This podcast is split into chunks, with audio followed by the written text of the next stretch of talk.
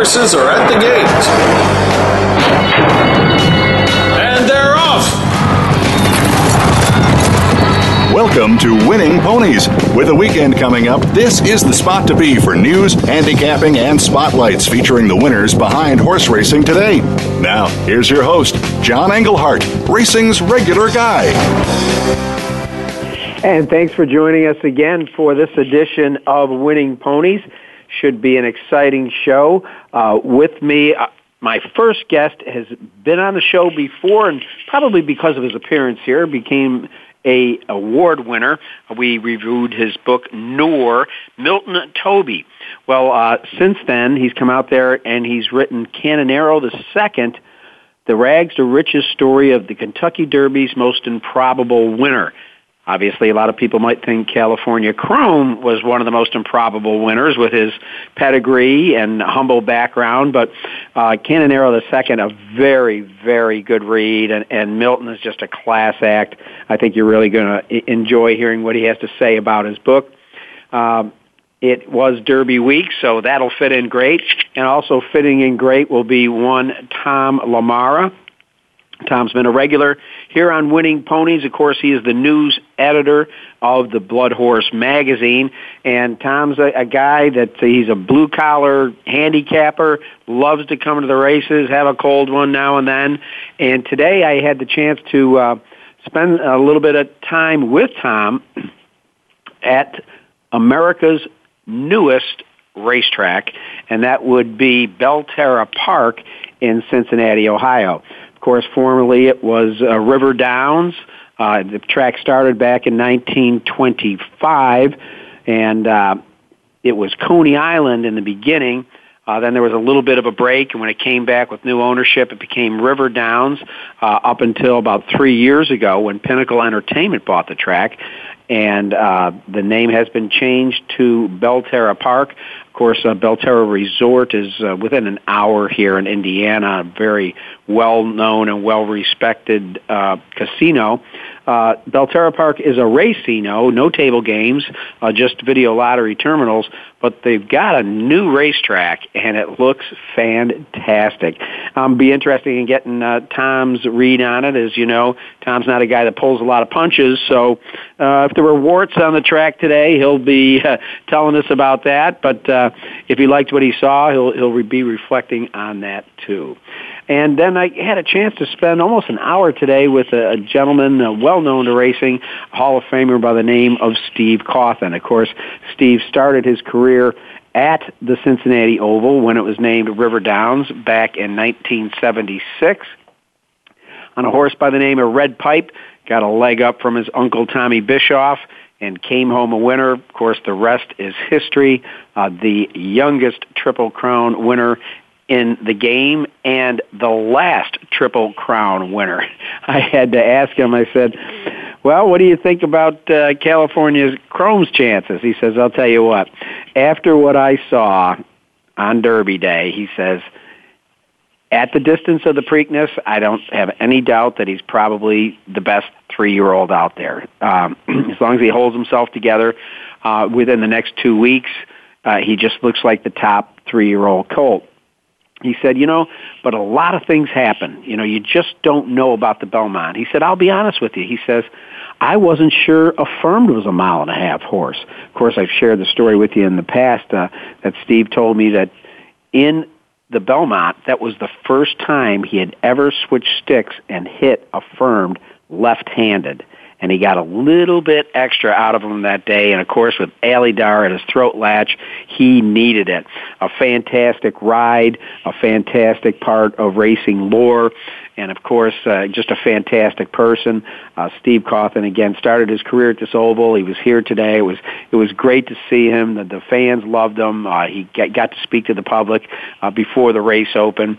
But again, it was kind of interesting. Uh, his uh, feelings about California Chrome as far as the Belmont. He's like, you know, even though he's the best three year old this week or these three weeks, uh, it, the Belmont is tough. He says there's horses laying in wait for you.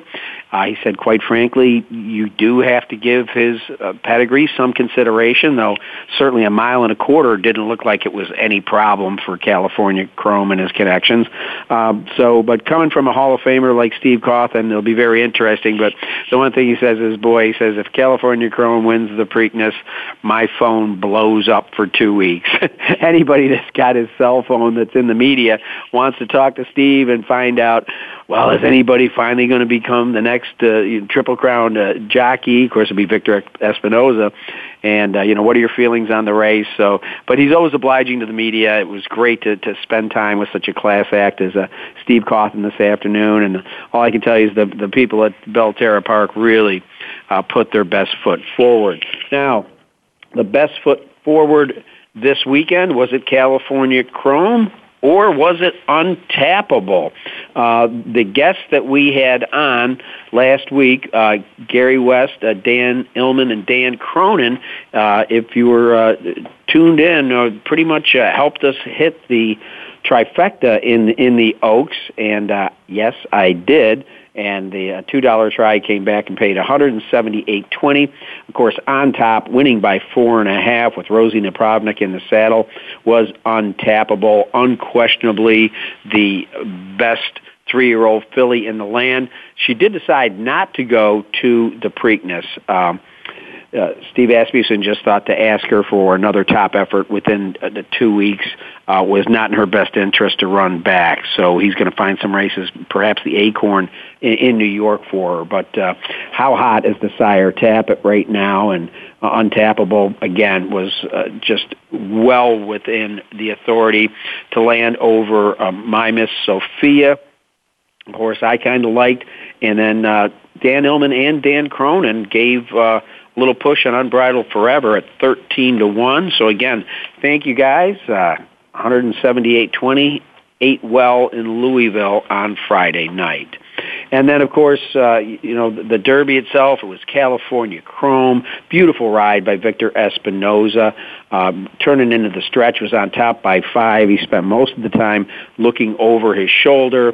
Uh, coming from 18th, 17th, and 11th uh, after a mile was Commanding Curve, a Dallas Stewart trainee with Shaun Bridgmohan in the saddle, who has said that he is going to pass the Preakness, and he feels that the way that uh, his colt ran in this race that uh, he'd probably be very well suited to the mile and a half at Belmont, and that's the way they're going to train commanding curve to that race.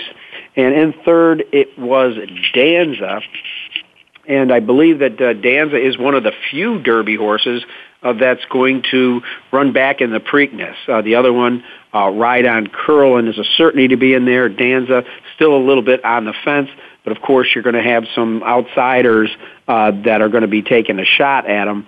Uh, one of them uh, will be none other than the filly, Ria Antonia, who came up a little bit short in the Kentucky Oaks.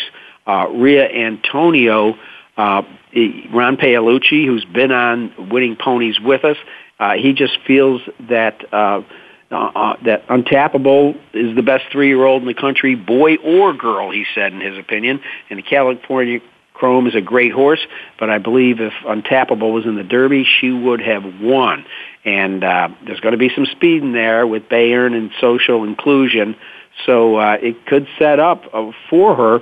Uh, now, um, Ria Antonia would run without blinkers and is also going to have a new rider. Mike Smith won't be aboard, so it'll be very introducing, inter, interesting to see what the filly does. We know that Ron's been very high on her, and also she's going to be having her. Uh, her third trainer, it looks like Tom Amoss is now taking over. Uh, started with Jeremiah Englehart, uh, moved to Bob Baffert. He just didn't think it was right to have the horse all the way on the West Coast, so uh, he moved the horse to the uh, Amoss Barnes. So that'll be uh, very interesting to see what happens.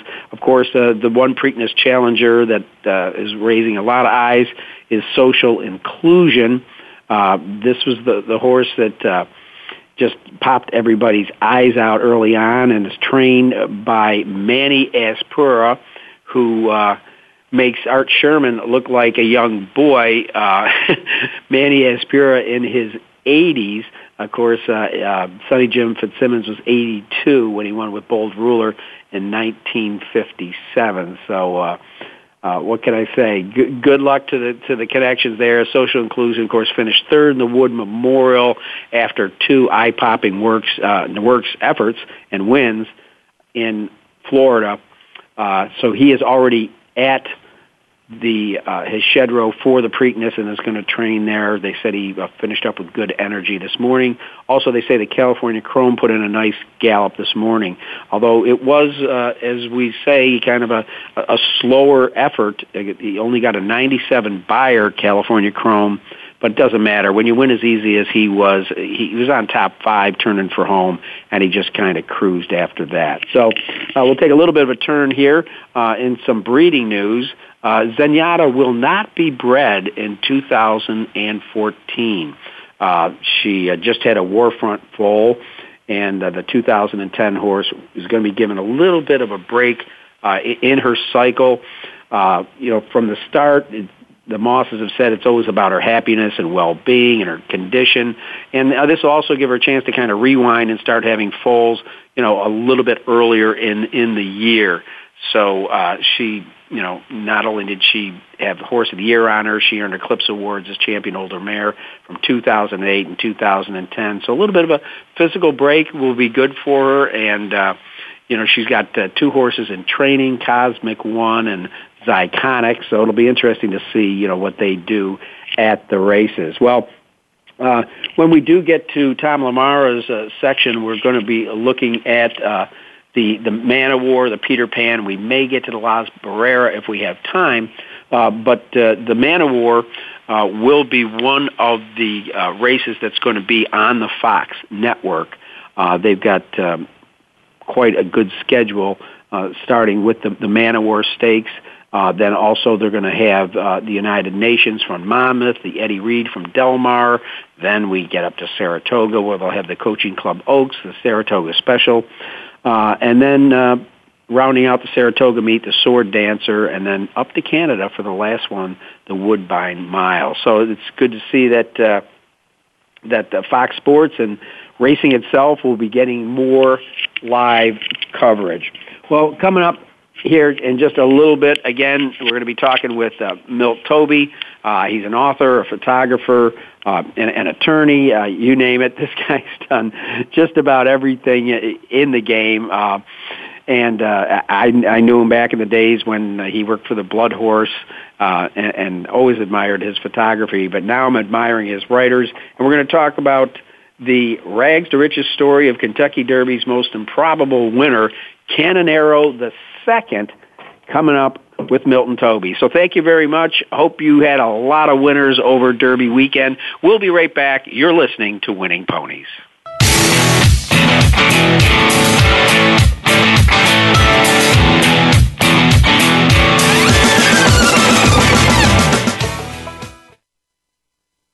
The opening kickoff is a beauty. There's a fly ball deep right field. Back goes O'Neill. He's at Tough the shot.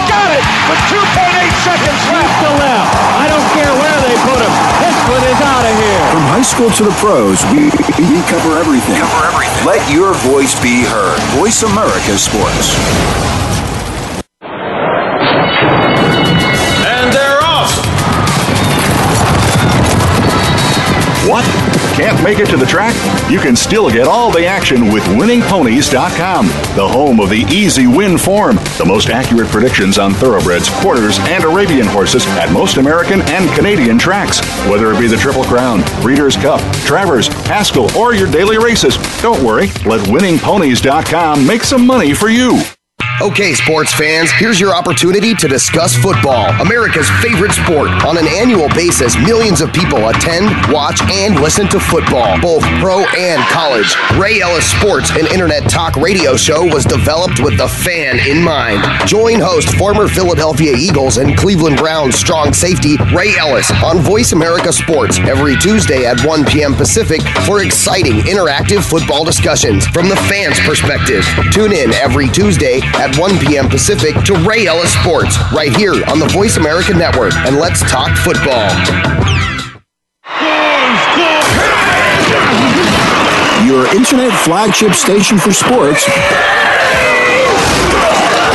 Voice America Sports.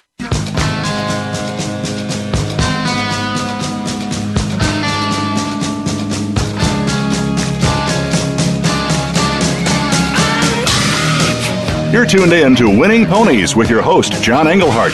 Got a tip for us? Need a tip from us? If you want to talk with John or his guests, the phone lines are now open toll free at 1 888 346 9144. That's 1 888 346 9144. Or you can send an email to show at winningponies.com. Now, back to Winning Ponies with John Englehart. All right, and, and with me now is Milt Toby. I kind of he had glossed over his his resume a, a little bit uh, prior to the break. Uh, again, he's uh, written professionally for some 35 years. Uh, he worked on the editorial staff of the Blood Horse. Uh, I first recognized his name as an equine photographer, uh, but then he w- went over and uh, did a six-year stint as a freelance photojournalist living in China, Costa Rica, Colombia. Uh, he eventually went on to be to become a lawyer.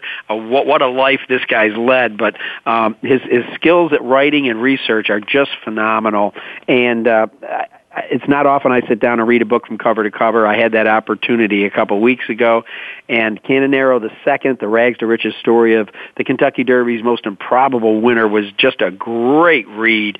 And uh, as you know, we've had Steve Haskin on the phone uh, with Winning Ponies before, and uh, he wrote the foreword to this. And let me just read the last paragraph what Steve had to say. He said, "You are about to embark on this remarkable journey, thanks to Milt Toby and the passion and brilliant storytelling that." Ex- exudes from every page. By the end, you will be shouting, Viva Canonero! and a new generation of Canonero fans and admirers will be born. Sometimes it takes the talented people like Milt Toby and Solomon Gill to help move history up into the present and expose people to the stories long forgotten. With me right now, Milt Toby. Milt, how are you? I think you got another award winner here. Well, I, I hope you're right about that, John, and thanks for having me on the show. I always enjoy chatting with you. Well, the last time we, we had you on, uh, you you had just written the book Noor, and that was a, uh, just a marvelous read in its own right. Um, and I know that at the beginning of the book, you give credit to so many people because you want to be so historically correct. But with Canonero the second, you really had your work cut out for you because stories came from different places. There were language barriers. There were different countries to travel to. But luckily, you were able to kind of tap into some people that were doing a similar thing that you were doing while uh, creating a, a movie slash documentary. Uh, describe to us kind of uh, the, the birth of this book. So I've always been interested in stories that people think they know, but in fact don't and and Canonero is he fits that criteria perfectly because everyone thinks that he, this was a, a great upset. But the more research I did, and I went into the book with the idea that this was a really an upset. It was a fluke. The more research I did, I came to realize that he was really a very very good horse, which is why the subtitle of the book is "Improbable Winner" rather than "Upset." He clearly was the best in the Derby. Clearly was the best in the Preakness, and I became involved very early on with Salomon Gill, who is a movie producer in California, and he coincidentally was working on a documentary and, as you say, a feature film about Canonero, which we hope will be out probably in 2015. But he had done a lot of research. He is from Venezuela. He had done uh, extensive interviews. He had a lot of memorabilia from the family, families of the jockey and the trainer in, in Venezuela, and he was happy to share all that. So I really got a running start. Well, you, you got a running start, and, and, and your research was great, but obviously it, it had to be very difficult because the one thing that, that comes through in, in this book um, that kind of, kind of pulls on your heartstrings a little bit is uh, almost, I think, back in the day, because of the language barrier, um, that this horse and its connections got little respect. That, that's absolutely true. And one of the the real eye openers that, that showed me how much things have changed on the backstretch. When Canonero arrived the Saturday before the Derby at, at the gate at Churchill Downs, nobody expected him. And they had difficulty finding uh, someone on the backstretch who could speak Spanish, who could translate. and that wouldn't and be a problem really now. but but you're right. Nobody could uh, speaks English at all. The trainer had no English. The jockey had a little, but not very much. The owner wasn't here, but his son was. He didn't speak any English, and the the language barrier, the the unconventional training methods, everything worked against Canonero as far as making him they even seen by the public. You know, they either ignored him or they laughed at him. Well, yeah. Well, I understand, you know, that his training methods were somewhat unorthodox to the North American standards, and that uh, exercise riders would actually come out with with without a saddle and just gallop the horse around. You know, very much. They had you know a bareback pad, and it was kind of a hefty exercise rider. And this was the way that uh, the trainer Juan Arias trained Canonero in Venezuela. Lots of long, slow gallops, you know, very easy, sort of, you know, building up a, you know, some stamina in the horse. And nobody here knew knew how to take that. They just thought he was nuts. well, again, the horse was was just dissed until the Derby was over. But did people think that was a fluke? Because I, I know that when you look at the time of the Preakness, that this horse turned out to be the real deal. Yeah, the the Derby, you know, he was 20 lengths back uh, during the early going and and made a, an amazing rally on the outside coming into the stretch. But he only won. His time was 203 and four fifths. You know, it was you know, almost four seconds off of Northern Dancer's record at the time, and everybody assumed, well, okay, he got lucky That there was some thought he'd been training in Caracas, which is about 3,000 feet in altitude. Maybe coming down helped. You know, there were a lot of theories, but nobody really gave him any credit. You're right, until the Preakness. Well, uh, tell us then, because I think, you know, obviously everybody remembers a Derby winner, but I don't think people remember that this horse was a track record setter in the Preakness. No, not at all. And what was really interesting, he he clearly established himself as a come from behind horse in, in the Derby, coming from so far off that during the early parts of the the films of the race, he isn't even in the frame. He's so far back. And coming up to the Preakness, you know, you have two weeks between the Derby and the Preakness, and the owner, uh, Pedro Baptista Sr., was really concerned that nobody had given the horse any respect. So he changed tactics. He and the trainer and the jockey decided, okay, he came from behind in the Derby, we'll go to the front in the Preakness, which, you know, he, now seems like a very smart move, but at the time it had to have been just an insane change of strategy. You know, why change what works two weeks down the road? But the the first time by the stands at Pimlico, you know, uh, Canonero and Eastern Fleet were side by side, and they were side by side on the lead for the rest of the race before he drew away and won. You know, he he won the Preakness in 154. You know, he beat Nashua's track record, which is a pretty good horse to beat. You're not kidding. Well, by this time, and the book starts to cook um, in, in Venezuela, he he became but the biggest sports hero in, in decades. Oh, absolutely. And things were really swelling, and obviously, um, now sports writers are taking these uh, this guy this whole outfit le- legitimately, um, but it kind of almost it seems like it was great that it was a national effort, uh, but did that somehow force their hand into going to the Belmont, or would you do that anyhow just because you won the Preakness?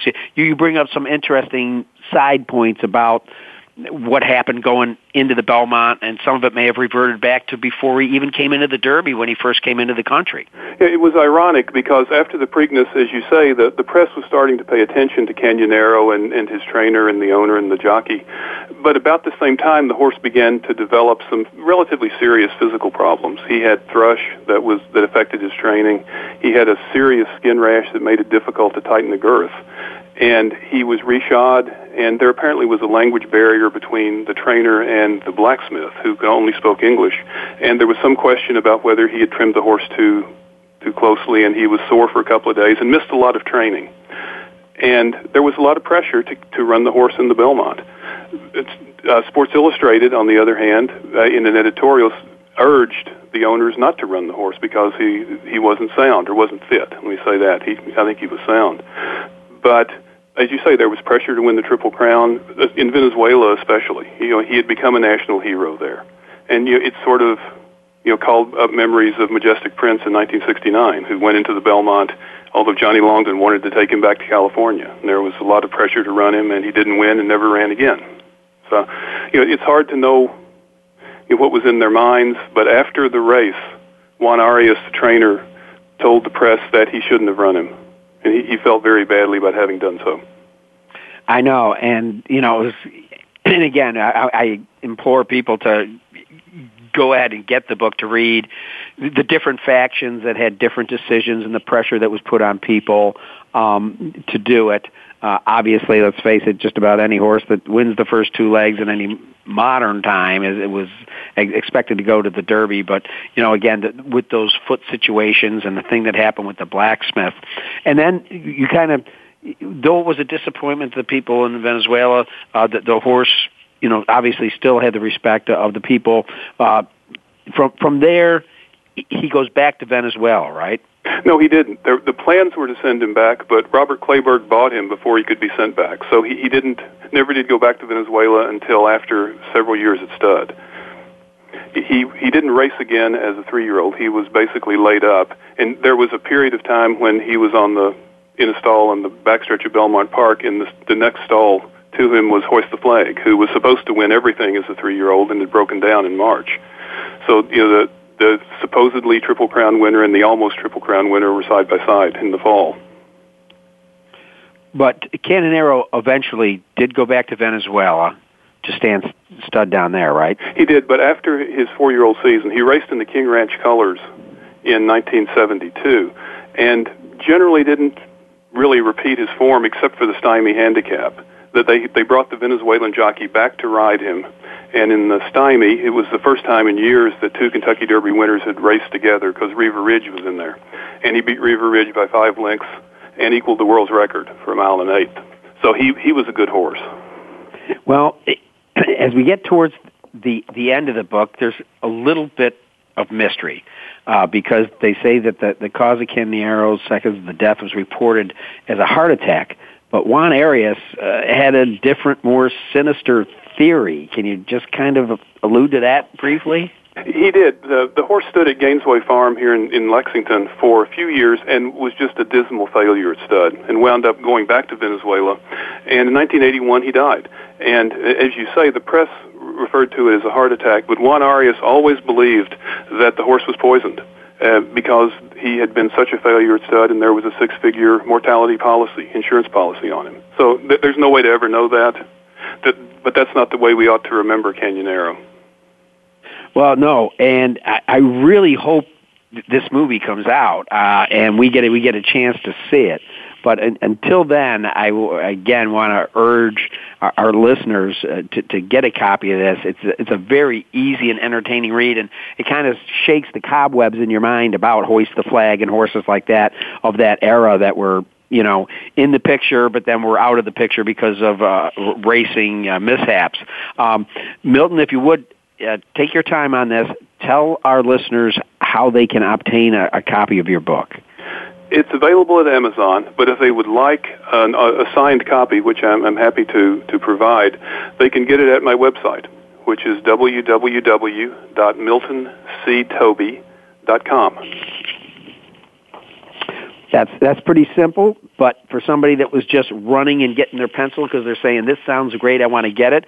Say it one more time. Sure, not a problem.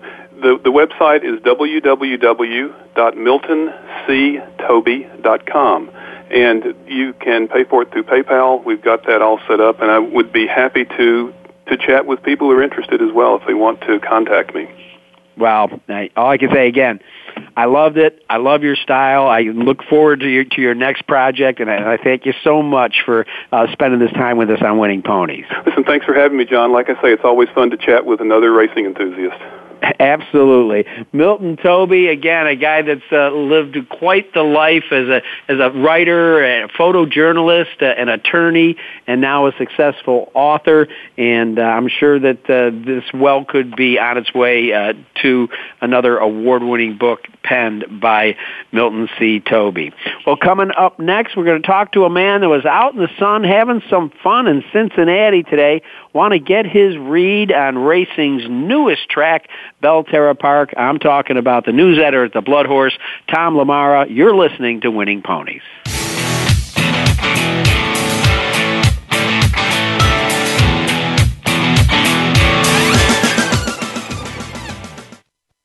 The fans now have a voice to speak their mind. No holds barred. Leave the bitch's ass just, I just think that the coach made a mistake. All crazy. NFL, MLB, NBA, NHL. Speak up. Speak up. Or forever hold your mouth. We ain't playing around here. Voice America Sports. And they're off. What? Can't make it to the track?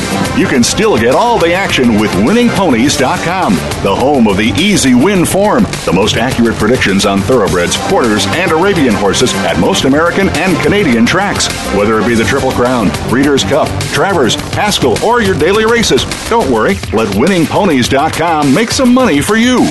The job of a professional athlete is never complete. In Life After the Game, host Lamar Campbell will take an inside look at how athletes are making the transition from the professional athletics world to the professional business world. You'll understand the goals, motivations, and personalities that drive these players off the field and in their post professional career. Tune in to Life After the Game with Lamar Campbell every Tuesday at 2 p.m. Eastern Time, 11 a.m. Pacific Time on the Voice America Sports Channel.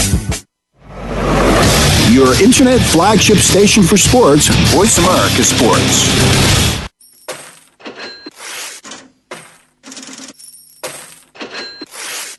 You're tuned in to Winning Ponies with your host, John Englehart. Got a tip for us? Need a tip from us? If you want to talk with John or his guests, the phone lines are now open toll free at 1 888 346 9144. That's 1 888 346 9144. Or you can send an email to show at winningponies.com.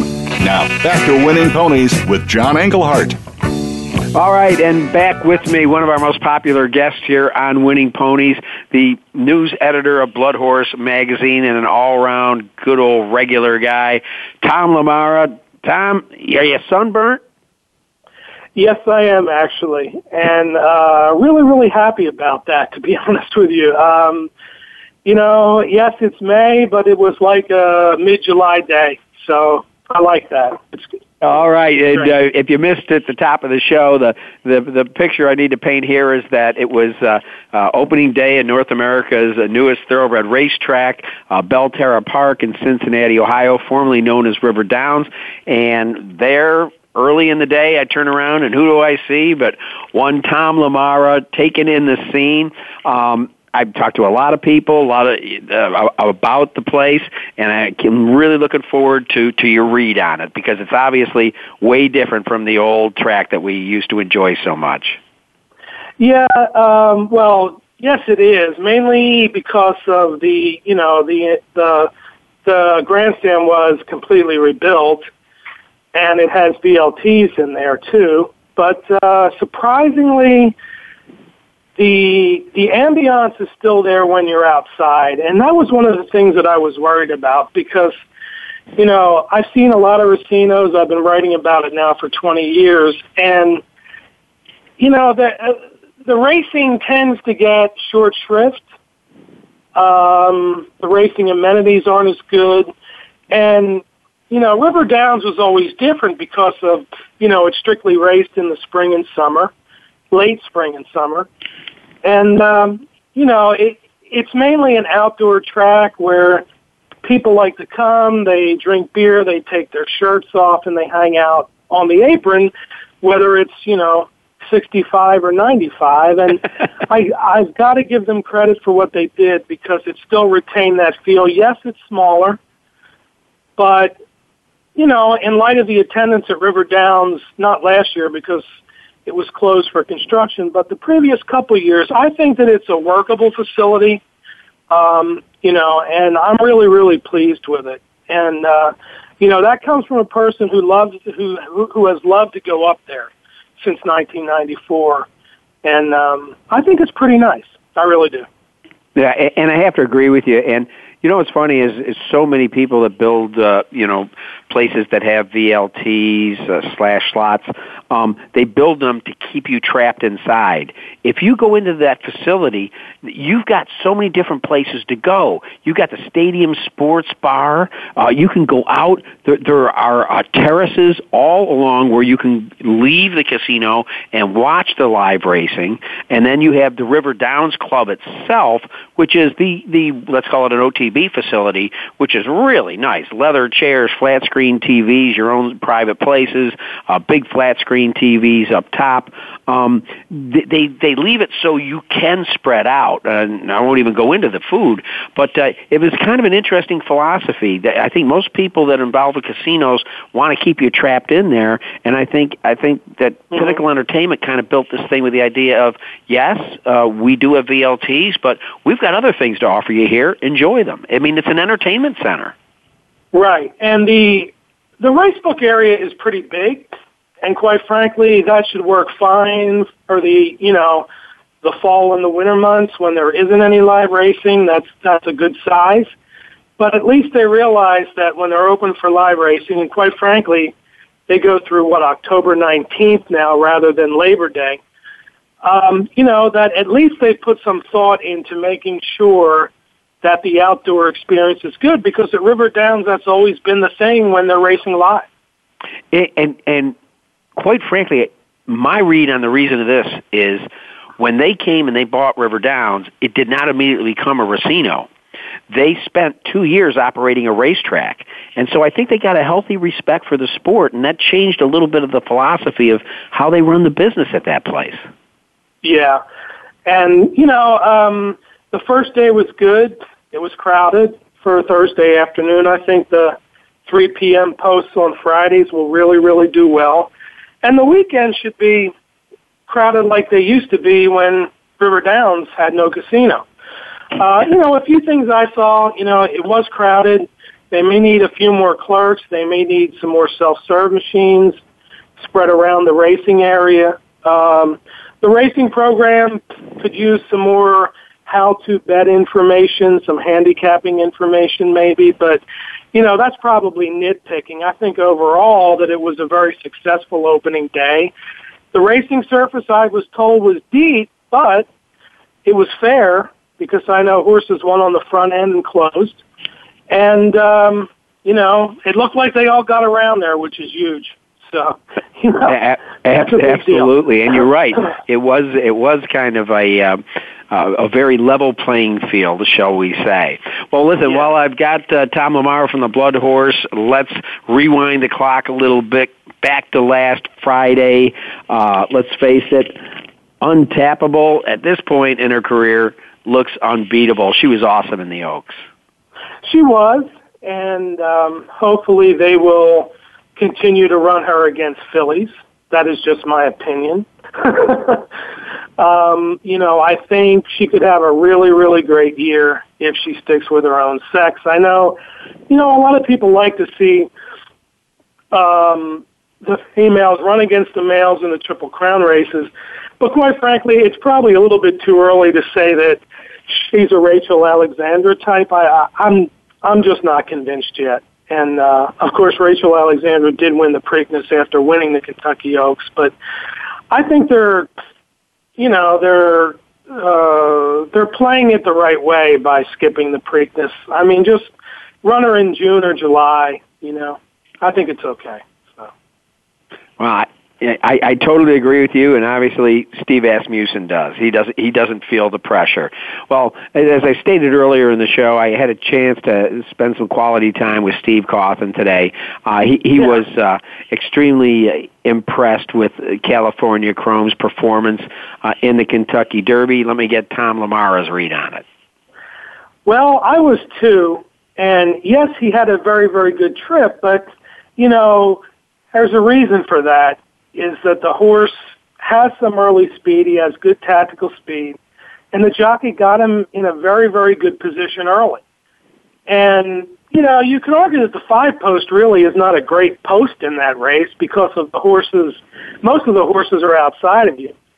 Um, not a whole, not a whole lot of horses went from the outside, which was kind of interesting. But, you know, I just like the way the horse won. Uh, I know that the final time was very, very slow, 203. I think the last quarter was 26 and change, uh, which one person at River Downs told me this afternoon, excuse me, at Belterra Park this afternoon told me was um, standard bred time for a final quarter, which is true. I've seen some go 26 and change. But you know what, John? I just like the way he did it. And with a smaller field and the fact that nobody appears to want to run against him that came out of the Derby, um, you know, I, I think I'm looking at a three or a three to five or four to five shot in the Preakness, and justifiably so. Yeah, and you'll get no argument from me. Again, you know, most people uh, need to be reminded that uh, that the Preakness is actually you know, shorter than the Derby. Yeah. Um, but as, as Steve Cauthen said, and he was very impressed with it, and he really he thought you know, if as long as this horse stays together in the next two weeks, and I know that Mr. Sherman's not going to do much with him uh, except kind of keep him tight. He says he should be he should be a lock, you know, in the Preakness Stakes. But even Steve said he goes, you know what? The Belmont's a whole other thing. He, in his own words, was I I wasn't even sure that Affirmed was a mile and a half horse, and in this day and age of lightly raced horses and people that point towards races, we know that Commanding Curve is going to take the time off. Um, these horses aren't going to be asked to run two weeks after the Derby and then come back and do a mile and a half. So, uh, you know, hey, it's great for the game. I hope he blows them away in the Preakness Stakes, and there's going to be a lot of Triple Crown talk. But let's face it, Tom, how many times have we seen this over the last decade where horses were coming into the Belmont Stakes uh, looking for the Triple Crown and, and couldn't get it? And quite frankly, California's Chrome doesn't scream a mile and a half. Well, that's true. And actually, um, when Smarty Jones won the Preakness after winning the Derby, and Smarty Jones won the Preakness you know, with total authority. And, um, you know, he was a mid-Atlantic horse. He was bred in Pennsylvania. So I kind of had a, you know, a special rooting interest on that horse. And, um, you know what? I, I, I still think he should have won the Triple Crown, even though he wasn't necessarily bred for a mile and a half. But you know what? As you've seen many, many times, John, in, in a claiming race or a grade one, you know, things don't always set up the way that they should in a race. And quite frankly, that's why Smarty Jones lost.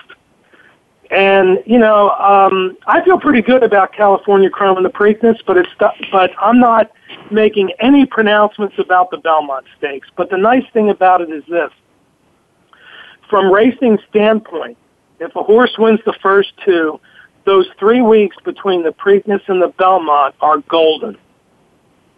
They are golden for racing because there's anticipation. People get interested. Whether or not the horse wins, I don't really think that it really makes that much difference after the fact, if you know what I'm saying. Yeah. You know, it's like an anticipation thing. And and this year, as you know, Tom, uh, Belmont has tweaked their stakes program, and Belmont Day, again, we're putting the cart before the horse, assuming he's going to win the Preakness, is just going to be through the roof with all the graded stakes races they're going to run. I, I, would expect uh, attendance and handle records should California Chrome go into that race as a triple crown uh, potential. Yes, it, it is a really, really, you know, it, it it looks like a great card on paper. I hope that the horses who should be there are there. And strictly as an aside joke, when NYRA made that announcement, scheduling all of those stakes on on that particular program with the Belmont, I told people at work, I said, this guarantees the horse will win the Derby and the Preakness because they probably won't need those races to get 100,000 people. so we'll see what happens next weekend, right? Well, we'll find out. Again, you know, as as you stated earlier, uh, a lot of horses are deciding to just kind of maybe stay away from him for a while. We will see some new players uh, in the Preakness. Um, you know, maybe uh, social inclusion is is the, the the freak that some people called him. But uh, and I know that Art Sherman says he wishes he had a little more time between races. But mm-hmm. the horse, they're not doing much with him. They're just doing a maintenance program. He he looks to be the best three year old right now. Um, eh, but the Belmont's a, a whole other animal. So we'll find out. It, but it's exciting for racing, as you stated. Uh, and I know, obviously, the Preakness is the biggest day in New York racing because it is. you know, if if a horse that won the Derby wins the Preakness, all of a sudden you can't get a reservation anywhere near Belmont Park. So uh, it'll be interesting to see if that in fact happens. Well. Uh, what do you say we take a little bit of a break here and we come back? And speaking of Belmont Park, there's some pretty good races uh, there this weekend in, in the Peter Pan and the Man o' War. Again, we're talking with uh, Tom LaMarra, the news editor of the Blood Horse magazine, a very experienced handicapper and a guy that just loves the sport of racing, as you can hear it coming through his voice. Thanks a lot. We're going to take a little bit of a break. You're listening to Winning Ponies.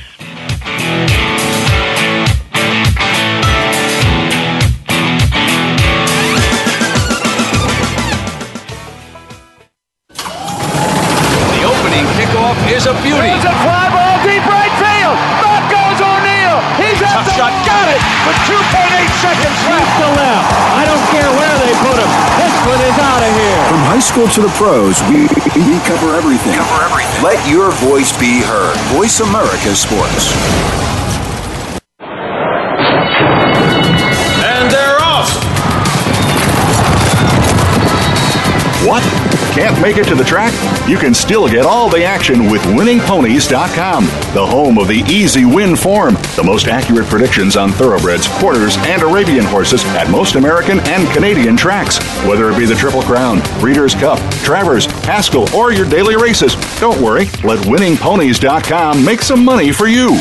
Have you had a chance to check out Voice America's online magazine and blog, Press Pass? If you love our hosts and shows, check out articles that give an even deeper perspective.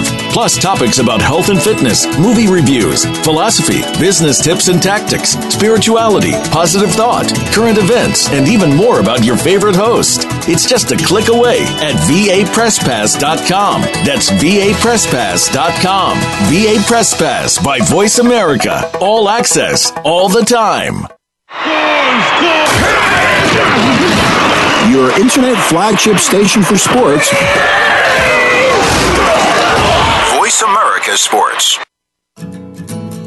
You're tuned in to Winning Ponies with your host, John Englehart. Got a tip for us? Need a tip from us? If you want to talk with John or his guests, the phone lines are now open toll free at 1 888 346 9144. That's 1 888 346 9144. Or you can send an email to show at winningponies.com. Now, back to Winning Ponies with John Englehart. And with Tom LaMarra from the Blood Horse magazine, one of my favorite people in racing because he's certainly not a snob. He's a he's a guy that li- likes to g- go to the smaller tracks and enjoy them. Uh, he's a he's a blue collar guy that doesn't mind dollar beer, dollar dog day. So, but he's also a, a darn good handicapper. And we're going to look uh, at Belmont Park on Saturday. There's the Peter Pan Stakes, and I don't have my racing manual in front of me, but if memory serves me well. Woody Stephens used to use this race pretty good as a prep for the Belmont Stakes. Yes, he did. You are right. And um, what's interesting about this race is, and I'm not crazy about the track configuration there, but it's a one turn, one and one eighth mile.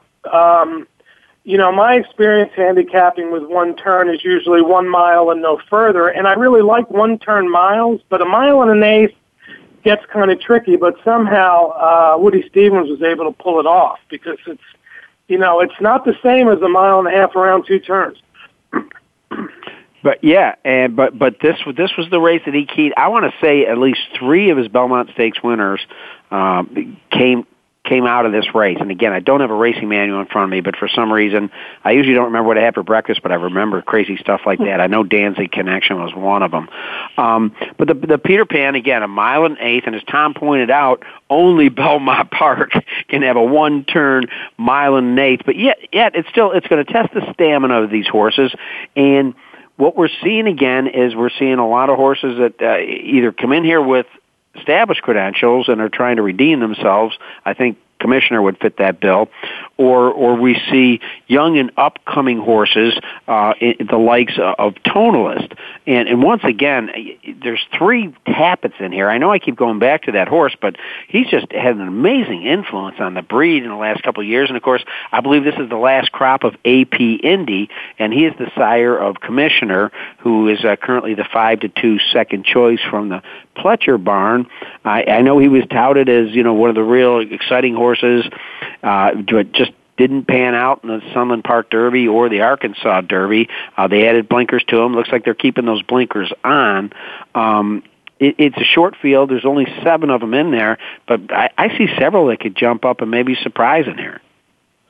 Yeah. Um, what's interesting about this race is the horses who who are the uh, the morning line choices by odds at least uh, really don't have a whole lot of early speed, and they've all been going two turns. So I'll be curious to see how this one turn mile and an eighth plays out. The horse that I kind of like here is uh, number two, Fabulous Kid, mainly because you know he's been going 21, 45, 23, 46 at Oaklawn Park. And uh, I don't know if anybody can run with him early, but what's interesting about the horse is he is by Congrats an AP Indy Stallion. And uh, the mare is out of Lemon Drop Kid, so this horse should be able to run a mile and an eighth.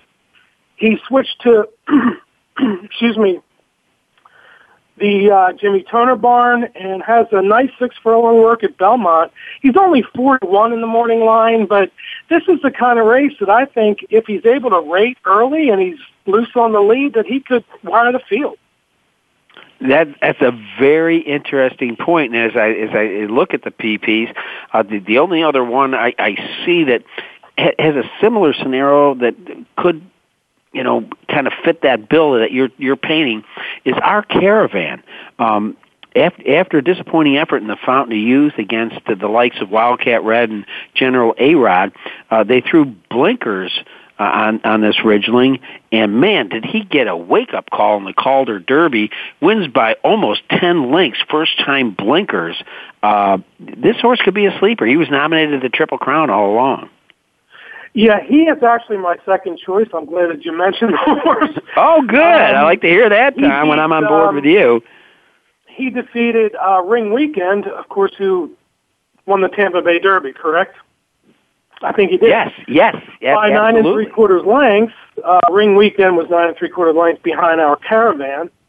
And uh, Ring Weekend was, you know, was expected to go in the Derby and uh, ran into a little problem and uh, is being strongly considered for the Preakness. So yeah, John, I can absolutely see this horse uh, right there. All right, and just just real briefly, I know it was a short field, but I'm going to give you my long shot play of the week. It's Tapacaro, who's coming in from Calder. And again, I'm a big guy. I like to watch the equipment changes. Since they've taken blinkers off this Tapit Colt, he has just been tearing them up. He's one that's going to need that speed up front, but he's two for two coming from Calder. He's a mystery horse, but I like 20 to 1. He's going to be in any exotics I make. Yes, uh, he's actually also a horse I like. So, strictly for the reasons that you mentioned.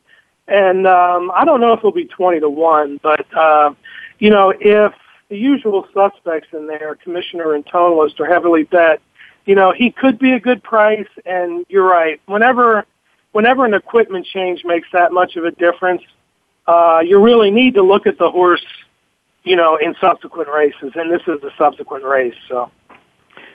Well, let's let's move on from the Peter Pan. My producer's telling me I've only got about two minutes. I hate to put your All feet right. to the fire on, on probably the toughest race of the weekend, and that is the Grade One Man o' War. It's run at a mile and three eighths, four hundred thousand up for grabs. They're on the turf.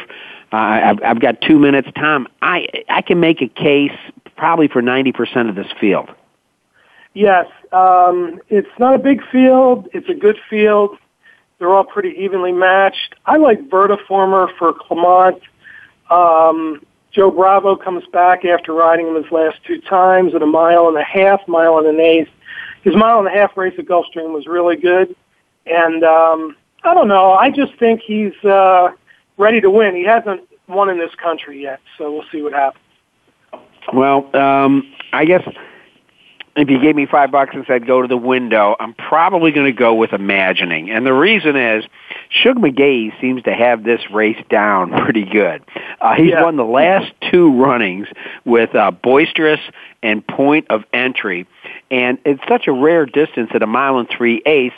And imagining has already won uh, uh, at that distance, he won the Red Smith Handicap, and this horse knows how to find the wire. He doesn't win by much, but he knows how to get his nose down, and he's a gutsy performer. Uh, 15 lifetime starts, seven wins, four seconds. Um, I'm going to have to go with, with Shug in the Man o' War. He looks like a solid pick to me. You know, but, it's a very, very contentious group. Well, uh, yeah, you got Grandeur, you got uh, Frack Daddy, who had a huge race in the in, in the Ben Ali. Uh, you certainly uh, can't lo- leave out Lucayan, who tries the East Coast for the first time, but is coming off a top effort in the San Luis Rey. So it's going to be an interesting race. But what's most interesting is sharing conversation with uh, Tom LaMarra from the Blood Horse. Tom, anything coming up new with you? You got any new blogs coming up? I got 30 seconds to tell my listeners how to get in touch with you. Uh, new blogs. I'll probably write one on Belterra Park at some point soon. Well, I'm going to look forward to that. Yeah. frankly. Well, and some old River Downs type memories that you'll probably recognize. I probably will, and I'll probably enjoy them. We've just been talking with Tom LaMarra, the news editor of the Blood Horse. Be sure to to go uh, to his blog. Sometimes he says things that make him go, hmm. Also want to thank Milton Toby, the author of Canonero II, a book I would highly recommend if you enjoy reading interesting stories about top thoroughbreds. And uh, I want to thank you once again. Don't forget, we've been giving out a slew of winners here on winningponies.com. Get up there, get your easy win forms. I want to thank everybody for listening. And remember, when you go to the races, practice safe bets.